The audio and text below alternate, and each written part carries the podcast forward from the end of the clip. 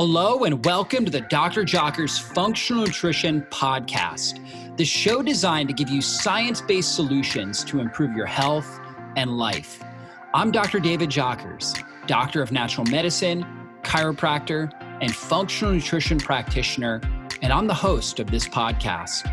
I'm here to tell you that your body was created to heal itself. And on this show, we focus on strategies you can apply today to heal and function at your best. I'm excited about today's podcast. But before we jump in, I wanted to remind you to download this month's special gift at drjockersgift.com. From keto meal plans, smoothie recipes, to fasting quick start guides, we have a new complimentary gift every single month. To get your gift, simply visit drjockersgift.com. That's D R J O C K E R S G I F T.com. Thanks for spending time with me, and let's go into the show. My friends, nothing feels better than being able to enjoy rich, smooth, creamy chocolate and knowing you're doing something good for your body. Unprocessed chocolate, called cacao, is rich in theobromides and PEAs, which are neuroactive alkaloids that boost the neurotransmitters dopamine, serotonin, and endorphins in your brain, which make you feel alive and well. In addition, cacao is rich in polyphenols, including EGCG. In fact, it's more potent than green tea in that powerful polyphenolic antioxidant. And that improves the inflammatory process. It helps induce autophagy, where your body literally starts to heal and repair itself. And also, that protects you from oxidative stress. Now, my favorite brand of cacao powder is Cacao Bliss, which starts with 100% organic cacao beans that are naturally kissed by the sun, which allows them to maintain the integrity of their powerful health benefits. Then they take the cacao and they blend it with turmeric, one of the most powerful anti-inflammatory herbs. They use MCT oil, which helped uh, help turn into ketones quickly in your system. They use coconut. They use Himalayan sea salt, cinnamon, and black pepper, and they sweeten it with monk fruit for the perfect blend that tastes fantastic and helps balance and stabilize your blood sugar. Now, these ingredients they enhance your mood your memory, and your mindset. And they really help you experience pure bliss when you consume them. And that's why they call it cacao bliss. So if you're a chocolate lover, a superfood enthusiast like me, or someone who wants to experience life at a higher level, I invite you to try them out. You can get cacao bliss at this website, earthechofoods.com forward slash David Jockers. That's earth, echo or E-C-H-O foods.com forward slash David Jockers and use the coupon code, just my first name, David, to get 15% off of your order. Cacao Bliss is a low carb, gluten free, GMO free, vegan, paleo, and keto friendly superfood powder that you can put in protein shakes. You can throw it in some almond milk, coconut milk. You can replace your coffee with it if you like. You can put it in different baked goods. A lot of people will use it to make different chocolate fat bombs, chocolate muffins, chocolate protein shakes. So try it out today. Again, earthechofoods.com forward slash David Jockers and use the coupon code DAVID to save 15% off today. Well, hey, everybody, welcome back to the podcast. We've got an exciting topic today. We're going to talk all about the ketogenic diet how you can do it with higher protein, how you can do it as a female and do it effectively. And we're also going to talk about how to measure your fat burning state, how to use a simple instrument that you can have around throughout the day. That all it takes is a breath, right? And you can actually test if you're burning fat or not. And so we've got a great guest. This is Vanessa Spina, and she is a sports nutrition specialist, biomedical scientist, and the best-selling author of Keto Essentials, great book. She's an international speaker and host of the popular Fast Keto podcast, which features a weekly protein series episode. Vanessa founded Ketogenic Girl in 2015, which has an online social media audience of over half a million people and several several thousand people have gone through her ketogenic girl challenge program which serves to optimize metabolic health with nutrient dense real food nutrition And Vanessa just launched a brand new product called the Tone Device, which measures breath acetone. That is a ketone detected on the breath. And this is really exciting because, you know, if you're like me, you don't like doing blood pricks. Like I freak out every time I try to prick my finger to see if my see what my blood sugar and my blood ketone levels are. I greatly prefer uh, using a breath measurement, and there are several out there, but some are very very challenging to use. And she has really simplified this, and so I'm excited to talk about that. Vanessa, welcome to the podcast.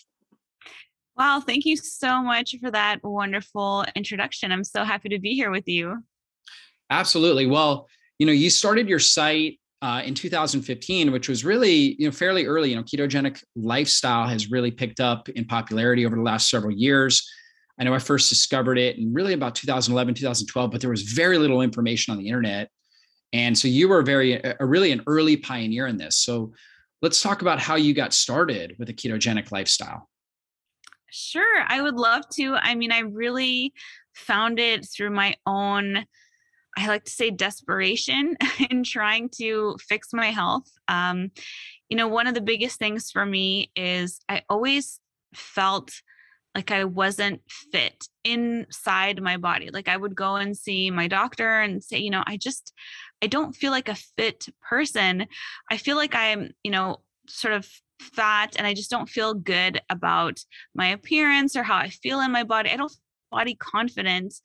And my doctor would always be like, you know, don't worry, you're at a healthy weight, you know, you you look fine, like you're, you know, you're obsessing and you know, he always would dismiss my concerns. And it wasn't until I started learning about body composition and I had a body scan done and found out that I was close to 40% body fat, even though on the outside I was sort of like a TOFI, like thin on the outside, mm-hmm. fat on that on the inside and I didn't realize my body fat was so high. And even my scan tech, when he did it, he thought there was a mistake because, you know, you really couldn't tell from the outside, but I always felt like I wasn't fit internally. And when I started understanding body composition, I started understanding, you know, how to change my body composition and doing keto. I first was able to recompose my body after four years of keto with down to about 34%. So it was a big change and I felt really good about that. Then I started doing higher protein modified keto and I was able to get down to 21% mm-hmm. body fat in just 2 years. And I wasn't working out during that time. I was in school and I was just amazed by the results. So I've been talking about sort of this higher protein approach to keto for a few years and making it my mission for people to understand the power of protein and muscle protein synthesis and how important it is to know what your body is actually composed of mm-hmm. because if you don't feel good in your body, you know, and everyone's sort of telling you like that, you know, it's all in your head or whatever and you realize you know that you can actually get your body scanned to see what's your bone density what's your bone mass how much skeletal muscle do you have?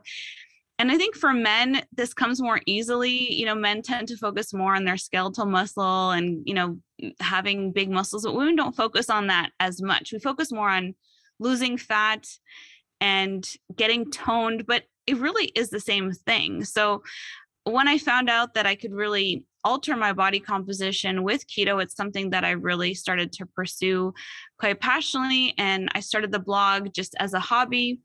I was working in finance. I used to be a news anchor and I loved my job, but I was never really that fulfilled by it. And gradually, my hobby started to just take over and become so popular that I ended up leaving that career and starting the blog. And that was in 2015, as you said. And I've been doing it full time ever since in between going back to school.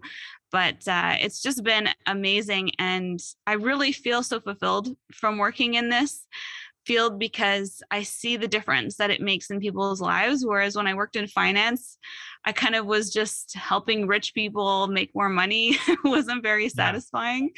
Yeah. um, so it, has been amazing and um, i just love this community of, of people and working in this space well, that's great. And, you know, there's so many people that are worried when it comes to protein. I know I've posted things on my Instagram or different social media about consuming a certain amount of protein, and people are like, that just seems like so much. And people will ask questions like, will that affect my kidneys? And there's so much concern about it. So, can you help clear the air on what protein is, how our body metabolizes it, why it's so important to be a, as a foundational component of our diet? Yeah, so I actually found this question so intriguing and so confusing that I went back to university to study biochemistry and biomedical science in a two year program to understand what protein actually is. You know, what is it actually doing in our bodies? Because I was reading one thing and the other thing, and I was so confused that I just couldn't make sense of it. So I was like, I have to go study biochemistry and understand this for myself so I can better explain it to people. And what I realized is that, you know, there's really the main difference between our macros comes down to whether we have building blocks you know which are protein or energy. And energy comes in two forms which is really carbohydrates which we call carbohydrates or hydrocarbons or lipids which we call fats. And those are really the energy macronutrients whereas protein is not an energy macronutrient. It can be oxidized for energy but it really is primarily our building blocks. It you know when you talk about eating protein you know we i focus a lot on how to activate muscle protein synthesis, but we need protein for everything in our bodies, from our hair to our tissues, not just skeletal muscle, but also our bones, our mineralized protein, our hormones, hormones that are peptide based, like insulin, are made of protein. So our body always prioritizes building all of those tissues and hormones that we have in our bodies. And then we also have this other component, which is building skeletal muscle, which keeps us strong. And we have to prioritize these building blocks of protein in order to prevent muscle protein breakdown. So we have, you know, muscle protein synthesis, which is activating, you know, the initiation of building more protein, but we also have this muscle protein breakdown and it's the balance between those two forces that you know determines how much muscle we actually maintain and build. So I like to look at macros in terms of, you know, energy, macros, you know, when we get carbons from our food and building blocks which make up, you know, so much of our bodies. And that's why prioritizing protein is so important, but it also comes down to our appetites. Appetite correction, appetite drive is actually a lot of our appetite is driven by our need to get essential amino acids.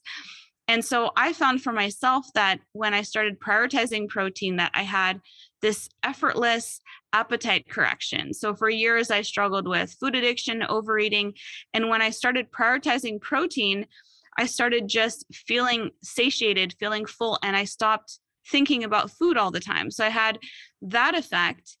But also, there is this muscle protein synthesis aspect where you can become more lean by making sure you get adequate protein at every meal because you are triggering this muscle protein synthesis and therefore you are building more muscle. And this helps you to get lean and lower your body fat percentage as well. Yeah, really interesting. So you're saying that consuming a certain amount of protein puts your body in a state where it's i guess at least for a, a period of time uh, anabolic and, and, maintaining or even growing muscle. Now obviously you want to add in exercise with that um, to help really grow the, the muscle but it's helping maintain that lean body mass. Now you also mentioned hormones. Consuming enough protein also helps keep that human growth hormone elevated which is a muscle preserving hormone. Is that correct? Yes and that's one of the interesting things about keto is that you can do really two types of keto, which I talk about all the time, which is sort of the the sort of more moderated protein where you have mm. the protective effects of ketones which are anti-catabolic so you can still get away if you're doing keto with eating less protein if your goal is different than say getting mm. lean or you've already achieved the level of leanness that you want to and you don't want to be eating as much protein you can eat less and like i said you can get away with that because you have this you know anti-catabolic effect but you can also do this modified keto which is higher protein if your goal is really getting lean losing body fat. So it kind of depends on what you're optimizing for at the moment but keto itself you know to me really is this you know the the state in which of ketogenesis of where you are you know generating new ketones from burning your own body fat. And it's a state in the body that you can really thrive in. You know you get all these wonderful effects we always talk about from keto but you can do it either by doing a ketogenic diet with these, you know, traditional macros that people often talk about, or you can do it with a combination of burning your body fat and dietary fat. Mm. And that's sort of this modified higher protein keto. Yeah, for sure. And the initial studies on keto were really done on kids that were having seizures. And what they found was they needed this really high fat, low protein, very low carbohydrate diet in order to get the ketones elevated high enough to where it shut down the inflammatory pathways in the brain and and was created more neurostability for these kids. And so it was really a therapeutic diet for you know kids that have uncontrollable seizures.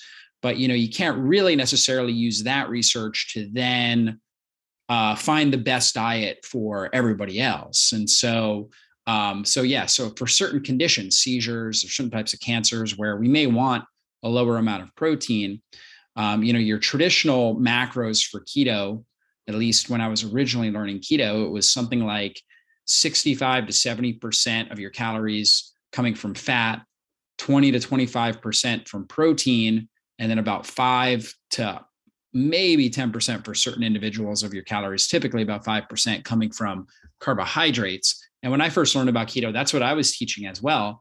But i noticed that i felt better consuming more protein um, and I wasn't really focused on counting macros. So for me personally, in my daily life, even though I was teaching that sort of uh, standard, I wasn't counting macros. And when I finally counted macros, I realized, gosh, I'm eating like 130, 150 grams of protein a day. And that's when I feel my best. Right. And so it was really a higher protein uh, version of, of the ketogenic diet. And I was in ketosis because you know the rest of my diet was mostly healthy fats and maybe some berries you know things like that and i was very active and i was intermittent fasting as well. Um, but that's what i just found from my own um, you know personal experience. And i think uh, you know you and and several other people were some of the first that kind of helped break out of that mold that hey we need to be in this box of you know 20 to 25% protein. If you do too much protein the idea was if you ate too much protein the protein would turn into sugar and I know you, with your that's, biochemistry background, you know that's not actually true.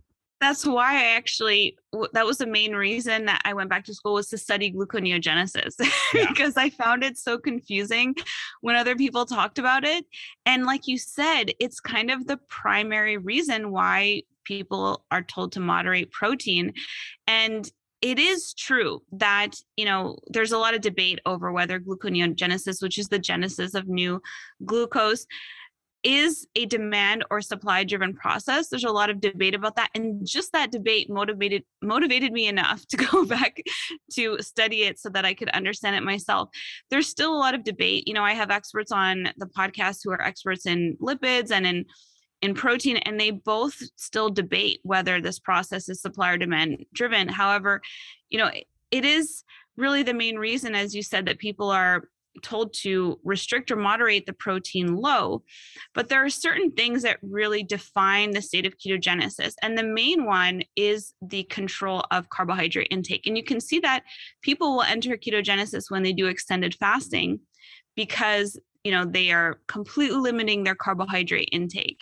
And so you can see some of the same processes happening where people get into ketosis. And i've been able to get into ketosis and stay in ketosis even though i don't eat you know 200 grams of fat per day. Mm-hmm. and i am fueled from my own body fat. And so i'm making those ketones from my own body fat and i'm getting adequate fat in from my diet to maintain healthy hormones. But you know if your goal is to get lean and you're eating excessive amounts of fat, you won't get there. It if you are eating so much fat that you're not creating a caloric deficit and you know you really still need to maintain some kind of deficit if your goal is to lose fat and that's why so many people come to keto is because yeah. they want to lose weight it's not the goal for everyone so you know that's why i always go back to goals and what it is that you're optimizing for but you know that traditional keto diet if you get to your goal, say your goal is to be at 19% body fat and you get there, and then you decide that you want to maintain, if you enjoy higher protein, you know, you can still do that. And you just need to take in more calories from either healthy fats, healthy carbs, or any combination of those, you know, or you can do keto if you prefer that lifestyle. I personally don't. I don't like eating fat. Like I the thought of eating a stick of butter is just it makes me nauseous. Like I can't I just like protein. So you have to find, you know, what works best for you and what you think you can sustain over a long-term lifestyle because that ultimately I mm-hmm. think is what makes keto so successful for so many people is they enjoy it and you know whether that's doing you know very high protein very low protein. It's just you're eating healthy fats and you're integrating those into your life more than say if you're doing a high carb like zero fat diet which is like not sustainable for a lot of people. Yeah for sure. So when in your programs about how many grams of protein or, or how does somebody set up their macros? Like what what should they be looking for there? Yeah, so I there's two main programs that I recommend to people when they're starting. So the first is the original 28 day challenge, and that does have traditional keto macros. But for most people who are coming from a standard American diet or high carb Western style diet, they do successfully train their bodies to burn fat and they get off of like processed foods and carbs. So it's a great place to go if you're someone who feels like you don't have any structure, you're out of control, you're eating a lot of carb, you feel like you're addicted to carbs and sugar. You know, it gets people off carbohydrates into eating a lot of healthy fats and a lot of healthy fats that come in protein in our you know main protein foods. So it helps people to do that. I also have the higher protein keto which is this modified you know higher protein keto that we talked about. And that is you know closer to an average amount of around 90 to 100 grams of protein. For most people who do my program are women so that's a really good number for most women to get every day just to main, make sure that they are triggering muscle protein synthesis at about three different times in the day three meals in the day and those are the two main programs that work really well for my clients and some of them you know i always ask how do you prefer to eat? Do you prefer to eat more keto style or do you prefer to eat more higher protein? And whichever, you know, method they prefer is usually the one that they're going to, you know, do well on long term. Yeah, for sure. So you said 90 to 100 grams typically. So I've heard that hitting about 30 grams of protein, um, you know, in a meal is kind of the the critical threshold, yes. somewhere around there to help turn on protein uh, synthesis. Is that correct? Or, or muscle yes. I should say. Yeah. So the muscle protein synthesis will be triggered by the leucine threshold, which is when, mm-hmm.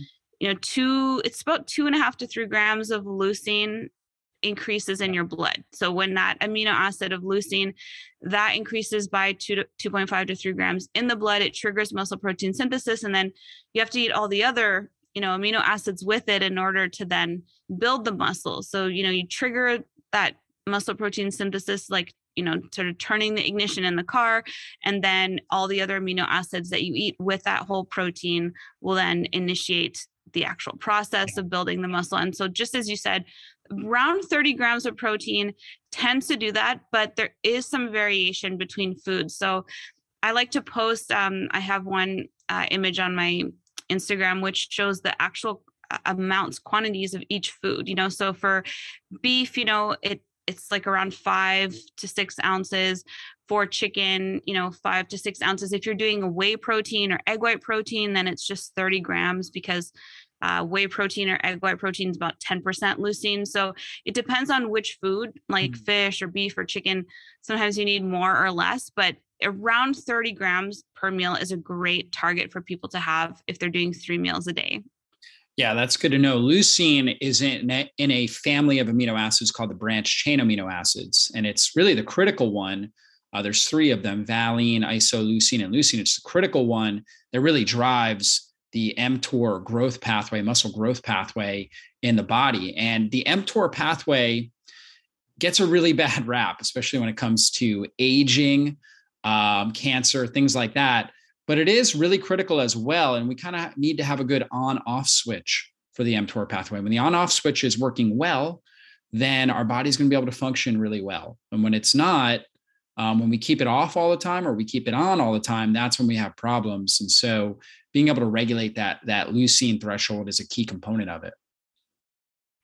Yes, a lot of people have misplaced fears about mTOR and you know it's it hasn't really been you know proven in the research that that is something that people should fear uh, for most for the most part though you know what you are saying makes sense so if you are triggering mtor you're sort of in this anabolic or building mode um, I like to look at it as sort of the balance between, you know, being in the fed state and the fasted state. So anytime yeah. you eat food at all, you know, you are in an anabolic or a building mode. And, you know, when you're in the fed uh, fasted state, you're in sort of this catabolic mode. And it's that balance between the two that I find people really easily migrate to when they're doing keto because they become very satiated from eating real food. They eat a lot of real protein, healthy fats, and naturally fast between meals stop snacking naturally just you know stop eating around 6 or 7 p.m and so there's adequate time in that you know fasted state where you can balance that like building like you were saying in that that breakdown. I think the problem happens when people are you know eating every couple of hours throughout the mm-hmm. day, you know, even if it's like a, a latte or some kind of drink, you know, you're just eating food or you're consuming something constantly throughout the day. And there's no time for the body to ever go into that fasted state. And so that balance is really thrown off. And I think that that really has more to do with some of the fears that people have around mTOR is just that you're constantly, like you said, you're turning that light switch on and on, on, and you're never giving it a break. Yeah, for sure. Because when you give it a break, that's when your body can uh, go through autophagy, which is basically yes. breaking down the old damaged proteins in the cell. So we really need to do that. So um, I don't, I'm not sure how, how big you're into intermittent fasting, but uh, you know, for everybody, I, I'm typically recommending at least 14 hours overnight to start to get some yes. of that cellular cleanup. And I find that when you're satiated with the protein, you know, the healthy fats really becomes pretty easy. What are your thoughts on that?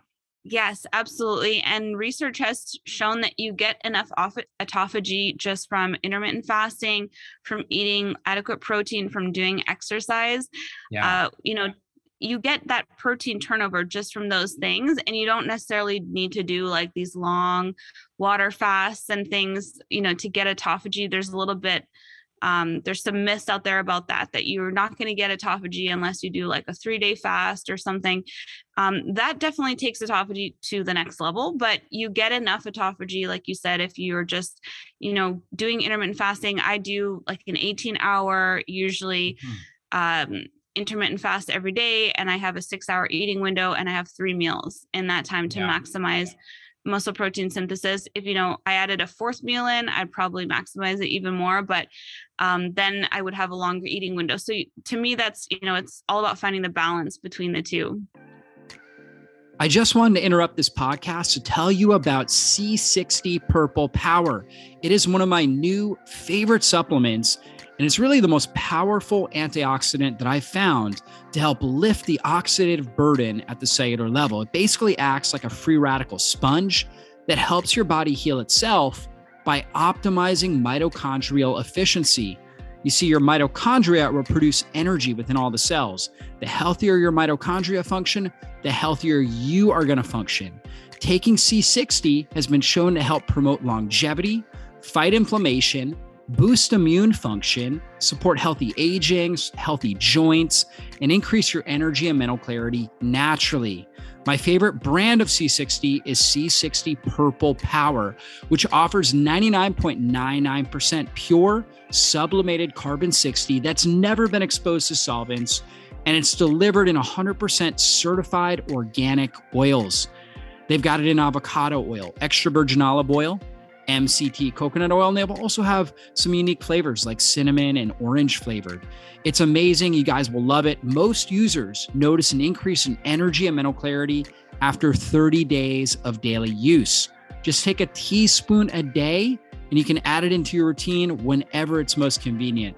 Guys, to check out C60 Purple Power, go to shopc60.com forward slash jockers and use the coupon code JOCKERS, just my last name, J O C K E R S, at checkout for 15% off. Again, that's shopc60.com forward slash jockers. Use the coupon code jockers at checkout for 15% off today.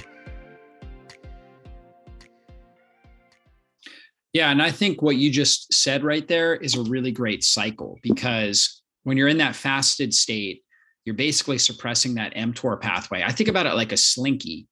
It's like like my kids actually just got slinkies for Christmas. So so when you have a slinky, you're cocking the slinky, right? So you're actually like you're you're creating more potential energy, but it's not actually moving. In fact, you know, it's actually being um, you know, it's contracting, right? In a sense, it's uh, it's it's shrinking, but you've got this potential energy that's there, and then um, when you let go, obviously it, it, it shoots up to the next step, right? If you're doing it on steps. Well, I, I look at mTOR the same way. You want to suppress it, but in a sense, you're kind of cocking it to where it can really explode, but for a short period of time in order for you to get the necessary um, anabolic components, right? The muscle protein synthesis components. So, what I like to do personally is I like to do, you know, something like what you're saying 17, 18 hour fast, exercise. When exercise actually helps stimulate autophagy and also primes mTOR as well, and then break that uh, that fast with high protein meals, right? In a, in, you know, I typically am eating in a six hour eating window as well. And then, then you're going to get this great, uh, you know, muscle, muscle building uh, effect that comes with it because you're adding in the exercise along with the fasting. Your human growth hormone um, is at its highest level because you're fasting and exercise, right? Both of those components really help stimulate that growth hormone and put you in that anabolic state. But you, again, you got when you break your fast, you got to do it with the high protein. Yeah, I think that's a great approach. I think, you know, some people prefer to exercise fasted. And I know, like, if I'm doing like a really intense workout, I tend to have more energy, you know, in my workout if I do it fasted. Um, I've also sort of found that doing it in between the first and second meal it can be really helpful for optimizing optimizing muscle growth. So, you know, having that first meal with about 20 grams of protein and then having a workout and then meal 40 grams of protein and all of that being within a five to six eating window um, i've read that that has been you know that can be optimal for building muscle. So i guess it just depends on you know what your schedule is like and if you prefer to work out fasted or you prefer to work out fed um, there isn't really a ton of difference uh, you know between the two. Yeah i personally just feel a lot better. If i've got something in my stomach yeah. i'm not going to get the same level of intensity. But yeah now let's talk a little bit about this new device that you created as well this tone device and what, what the inspiration was behind that and the science Thank you. Yeah, I really love providing tools for people to make all of this easier. So that's, you know, what I do every day, like with my cookbook or the meal plans or just the podcast. I'm trying to provide tools for people to integrate these, you know, science based teachings into their lives. And, you know, I've benefited so much from them in my life. So, you know, just like you have, you just want to share them. And uh, a few years ago, I came across, um, I think it was uh, the Levels, yeah, Levels breath device, levels. and uh, I saw, you know, that uh, it was measuring acetone and uh, it was telling people if they were sort of like burning carbs or fat and I got goosebumps like all over my body. I was like, this is amazing. This is what I want to be doing. Like I felt like I this is what I needed to be doing in in my career. So I kind of dropped some of the projects that I was working on at the time and just put all my energy and focus into this. And it's taken me I guess it's been about three years now, just between two and a half and three years now to uh, get the first version out now. So that is this uh, the first version is this this one it's the the tone device and it is a non-invasive way to just test your breath acetone and what's really interesting about breath acetone is for one it's a ketone. Everyone knows there's three different forms of ketones so there's beta hydroxybutyrate which is sort of the storage form of ketones and that can spontaneously combust into acetoacetate and acetone and a lot of people, you know, measure their ketones in the blood. But what I've always found, you know, I guess uh, to be a drawback to that is that you're only able to measure what's left over in your blood. You can't measure what mm. your liver has generated and you can't measure how much you've used you're getting a snapshot of what's circulating. Uh, you know it's the same thing as when you test your blood sugar you're getting a snapshot of what's circulating but you have no idea how much insulin your body's released or glucagon like it's it's giving you like a little bit of insight but i always wanted to you know be able to add more tools to, to understand it more and with the acetone you are testing a different form of the ketone which is one that your body is excreting and there's a lot of theories that it's a better indicator of usage of ketones and so you know at least it gives you kind of a different insight into your ketone utilization but the other thing that's interesting about it is that people not just people on keto but people doing any kind of diet who are have some kind of caloric restriction will expel acetone.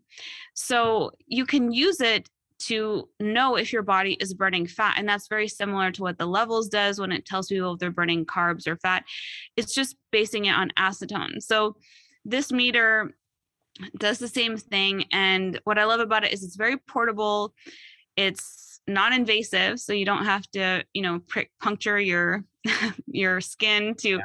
find out what's going on. So that means you can do it an unlimited amount of times in the day and you also don't have to go like in the bathroom or you know hide somewhere to do it because if you're in public or at an airport or a restaurant and you start you know pricking your finger it's it's just not the most um, casual thing to start doing.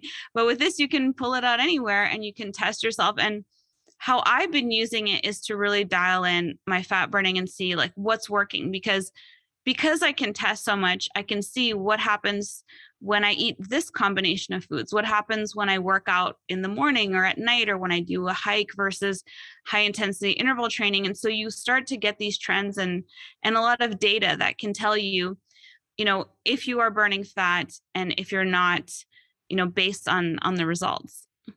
Yeah, that is great, Vanessa. And there are other breath uh, acetone measuring devices, but they're kind of clunky. You mentioned the levels. Um, it's very challenging to use. It's not very user friendly. There's the Ketonix, which I have and I've endorsed and used for years, but it's like you got to hook it all up to your computer and this and that. And so, um, you know, you're really simplifying it where it's just a very those of you guys that are listening on the podcast and aren't seeing the video she just pulled it up but it's like this very small little device i mean it looks like the almost you know maybe a little thicker but like the size of your finger uh, more or less and uh, so it's just very very simple easy thing um, that you can be bringing with you doesn't doesn't weigh much you can keep it in your pocket if you want pull it out at any time um, you know, and and and use it. And really, all it is is just what one one long breath, or how how do you uh, yes. actually use it?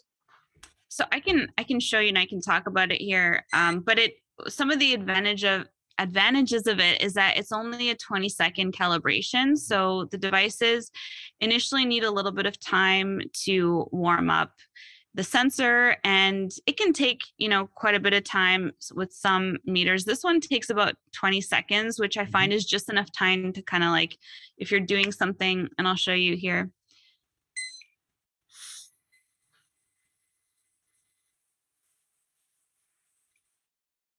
so right now my reading is 12 Mm-hmm. which is 12 KET units, and that is somewhat equivalent to 1.2 millimolar, but they are not exactly the same. Mm. They can't be equated because it's a different form of ketone. And it tells me next to it that I'm in the fat burning zone. So the screen itself tells you which zone you're in, which is something that I saw a lot of other devices didn't do. They kind of give people data, but they didn't necessarily tell them if they're like burning fat or if they are like, so this one has uh, three different, you know, ranges. The first is like no ketones, just zero. Uh, the second is a light fat burning, which is sort of light ketosis, and then the fat burning zone, which is you know optimal ketosis. So you know, you know, based on that, and then it quantifies it with a number, so you can tell like if you're higher or lower uh, in that zone. Another thing about it, aside from the 20 second warm up, is its battery charge lasts a really long time. So I usually charge mine once a month. Um, some people, you know, who have other devices, they have to charge them once a day. Right. So, you know, that makes a big difference. Like if you're having to plug it in all the time. But you know one thing i will say is my device is different in that it's just a wellness device some of the other ones on the market they are medical grade right. devices they're meant and designed to be used in a clinical setting mine is not so it's more the wellness brand you know the wellness device version of that. Mm-hmm. It's not as sophisticated as some of the other ones out there, but that's also reflected in its cost. So, yeah. you know, I wanted something to be a little bit more accessible for people. It is a sophisticated technology, but without breaking the bank. Um, you know, if you don't need that sort of clinical level, if you're not using it for a medical uh, condition, you're just using it for wellness and for feedback and data. Yeah. And have you tried matching it up with your blood ketones at all? Yes. Yeah. So I try to post a lot of those in my stories to yeah. show people. So what's really interesting about it is it the breath tends to be higher than the blood from what I've noticed. Uh, but it also tends to have a little bit of a lag behind the blood. So sometimes it'll be like I had really high ketones uh, this one night after I did the launch for the for the tone because I didn't sleep. I woke up, I had 5.6 millimolar blood ketones mm. because I was just like on adrenaline and I really didn't sleep the whole night. And I tested the breath and it was 56. So a lot of times it's like exactly on the mark, like for what you're measuring. But then other times, like this morning, you know, on here I had 16, which is 1.6, but my blood ketones were 0.6. So because it is a different ketone, they shouldn't be the same, uh, but it does sort of generally tend to follow like, you know, what you're seeing reflected in the blood. If you are right. burning fat, you know, you should see it in both, but they're, they, they shouldn't be the same. Um, you know, but it is really interesting right. to test. Because acetone is the byproduct. So it's kind of the waste more of the waste product. So beta yes. hydroxybutyrate would go up, then it would get into the cell, right? Be used for energy, and then acetone would be coming out after. So yes. is that correct? That's why so there's the lag. Yeah. So therefore there's the lag. So when your your acetone is up, it's a sign that your body's been utilizing those ketones. If your blood ketones are up, it's a sign that's like more or less like a potential energy right? It's not actually been used yet. Yes. more potential energy that your body can then use.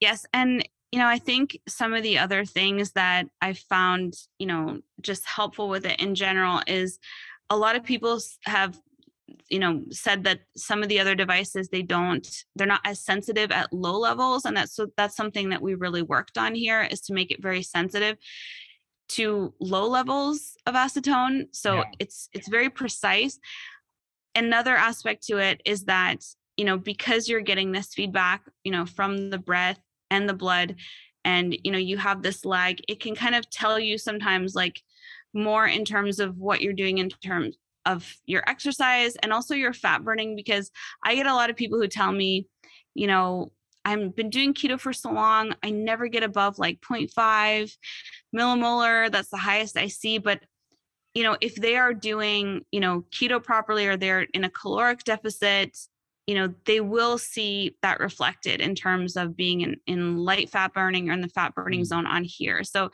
i think that's a frustration that a lot of people have you know is that they just never see those numbers that they want to see and it, they just don't get that feedback and i think it's not the fault of of those other devices or of measuring you know this other form of ketone it's just that when you're measuring the blood like you said it's a storage form or it's showing what's left over but it's not able to give you that indication of what's being used. So it's just a different kind of measurement that yeah, can give you different you insight have, somebody could have high blood sugar and high insulin and their ketones you know maybe they take exogenous ketones or something like that and their ketones go up but they're not actually using them for energy because in order to use them for energy you have to have lower insulin levels right? There's a certain threshold that we all have and when that insulin level is high it's over that threshold you're not going to utilize the ketones and so um, and unfortunately at this point we don't have a test a quick test where you can test your blood uh, insulin levels your fat your, you know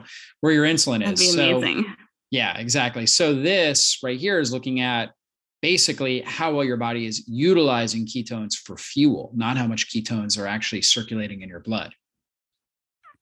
yes that's that's generally the idea and that's sort of the the theory out there i you know i think that we still have so much to learn about mm-hmm. measuring our blood sugar like you said we still don't know what insulin's doing measuring ketones you know a lot of the times we we you know get this data and this insight and we we think we know what it means sometimes we do sometimes it's just guesswork but it's all just giving us more insight into what's happening yeah. in the body and i think that's what's so important is just you know you can do different things and test yourself and see you know what you get like i like to when i'm feeling really really good you know i have like effortless energy i feel really light in my body i feel great you know whatever it is i've got a lot of mental clarity i like to then test myself in those times what are those numbers because that kind of gives me insight into you know what level of ketosis or what should my blood sugar be or what are my breath ketones doing that when I feel so great and kind of like journaling that and then knowing that that's kind of like an optimal place for you and just using that feedback in that way. Yeah, it's so powerful. Biofeedback, right? I, you know, I always tell people really the path to, to getting healthy and having great health throughout the course of your life is almost like getting a master's degree in your own health. You really need to be listening. so true. And, and discover, you're going to discover more about your own body and you're, you're, you know, by getting data and biofeedback like you know this device provides and and basing it around how you feel how your mood is your mental clarity your energy levels your sleep quality all those kinds of things help you really fine tune and understand what's going to work best for you so i think that's great. Now um, when we're looking at the measurements there you said there's light fat burning there's uh, and then there's the fat burning state. Is that correct? So like is it over 10 would be the fat burning state or is it over five? So if you if there's no ketones detected, yeah, it'll say zero and it won't make a sound. There's no audible sound if there's no ketones. So you know right away that you're not producing any acetone. Mm-hmm. Then the second zone is light for fat burning, which is one to nine. One to nine. That's the second zone. And then the second or the third zone would be the fat burning zone, which is sort of like 10 and above. And so, you know, most people don't go higher than 40 or 50. It's the same with the blood ketones, like in a deep fast, you know, you might see those like higher four, five, six numbers, but you know, most people kind of top out there. So uh, that's kind of the yeah the three ranges that it that it goes in. But the screen tells you which range you're in and so then you can use the numbers to kind of give you an idea of like what's like a higher level of fat burning for you you know what's a lower level um, and what's really interesting is like testing myself and my husband because he is not keto he's kind of low mm-hmm. Because he's been home with me mostly you know since we had the baby he's been eating just the food that i make for him and he's been like eating a lot less processed food, a lot less fast food, you know, convenience food. And he, we tend to kind of fall into these similar numbers. So I'm like between 15 and 25, 26. Yeah. And that's I'm usually when I read do a reading I'm like 15, 16 or 25, 26 and he is always 4.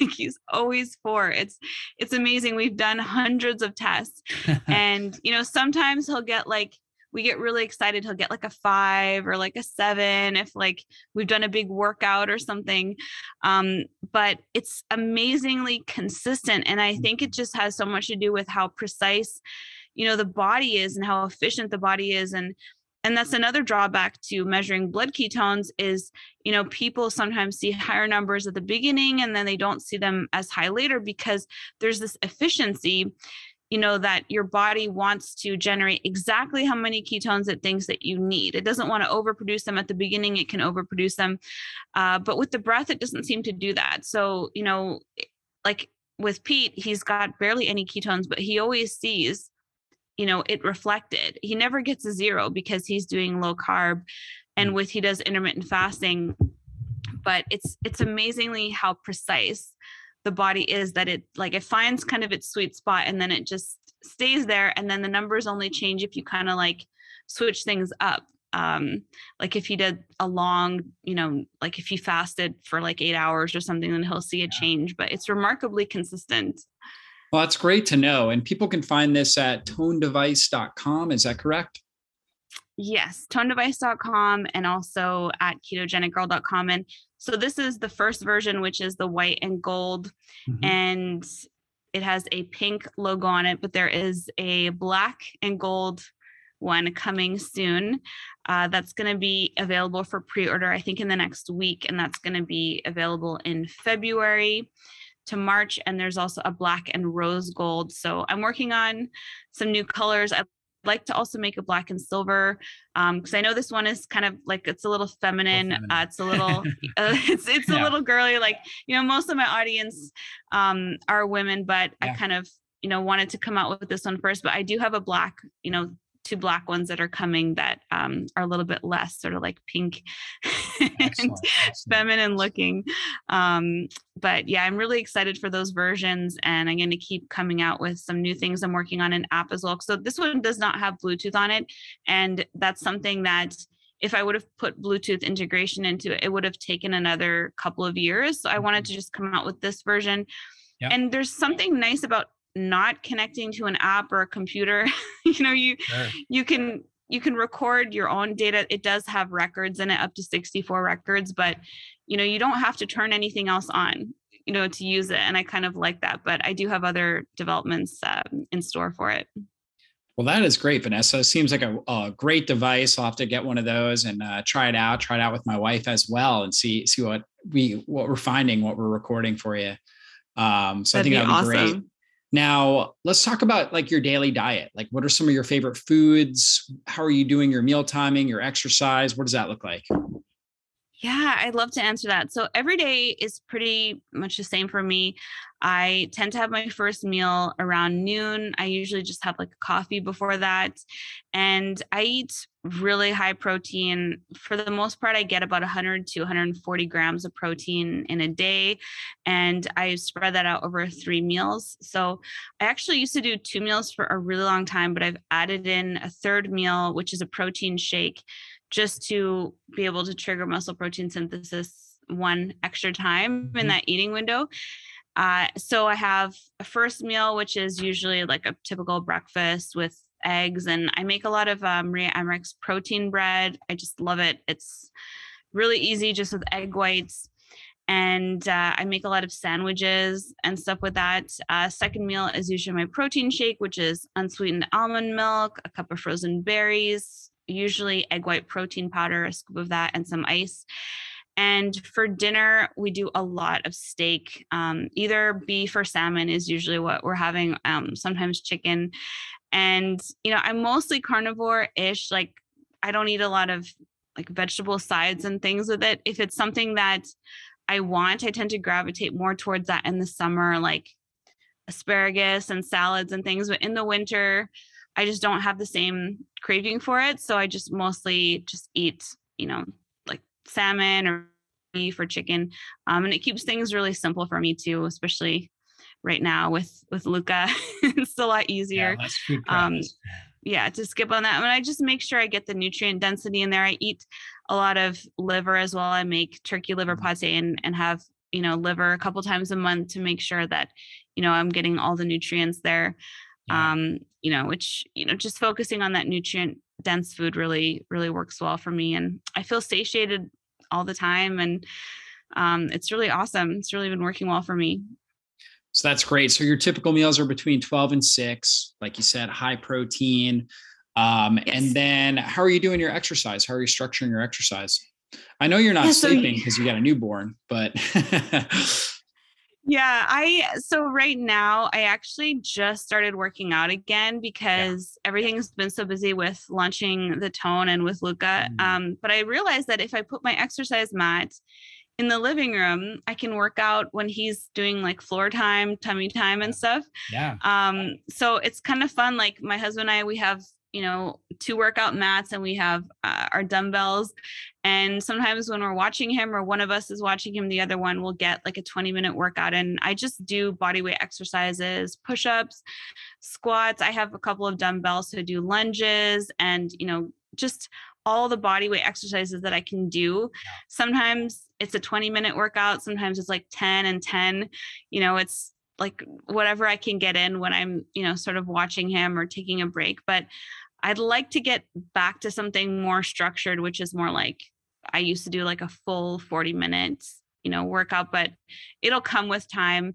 Um, and right now it's more like, you know, just a speed workout. Sometimes I do squats holding Luca and add the extra yeah, 20 sure. pounds, you know, um, like a baby workout. So that, that helps too. And I just kind of get it in, you know, where I can. Um, but you can, you know, you can improve your body composition even if you don't really have much time to go to a gym or do anything like that. Like I really saw great results when I was studying and I was sitting all day and I, I didn't really have time to work out because I mm-hmm. was prioritizing protein. Yeah. Um, you know, I was still able to bring my body fat percentage down considerably in that time. So, you know, I think it's good for people to know even if you just have time for like two workouts a week three workouts a week you can you know really see results if you are pairing that with that that protein prioritizing yeah that's great well this has been a great interview vanessa and uh, you know really excited for the the launch here with the uh, the tone device. Seems like a real great breakthrough in this space. It's going to help a lot of people understand their fat burning state. Again i think a lot of the other devices out there are great and i've used them for years but um, the user friendliness of them is, is certainly lacking. And um, this is this is an area, this is a wide open area in this space to create something that people can use that's quick, that's easy, that's portable. And uh, ultimately, if people have other devices but they're not using them, they're not really doing them any good. So um, so, you know, I want to just take a moment and acknowledge you for that, for the great work that you're doing. And guys, you can follow her as well. Um, she's got a great podcast. It's a fast keto podcast. Is that correct? Yep. Yes, and then ketogenic girl. Where are you at on your socials? Where, where, where can people find you? Yeah, I'm most active on Instagram yeah. at Ketogenic Girl, and on Facebook, the page is the Ketogenic Girl. Uh, and I have a couple of Facebook groups which are really fun Fast Keto Podcast and the 28 Day Challenge one. So uh, we do a lot of discussion around protein and testing and all of that in those groups. So it's it's a lot of fun. Awesome. Well, great job getting the word out, helping so many people all around the world. Uh, really appreciate Thank your time today. It's been a great interview. Thanks so much. And guys, we'll see you on a future podcast. Be blessed, everybody.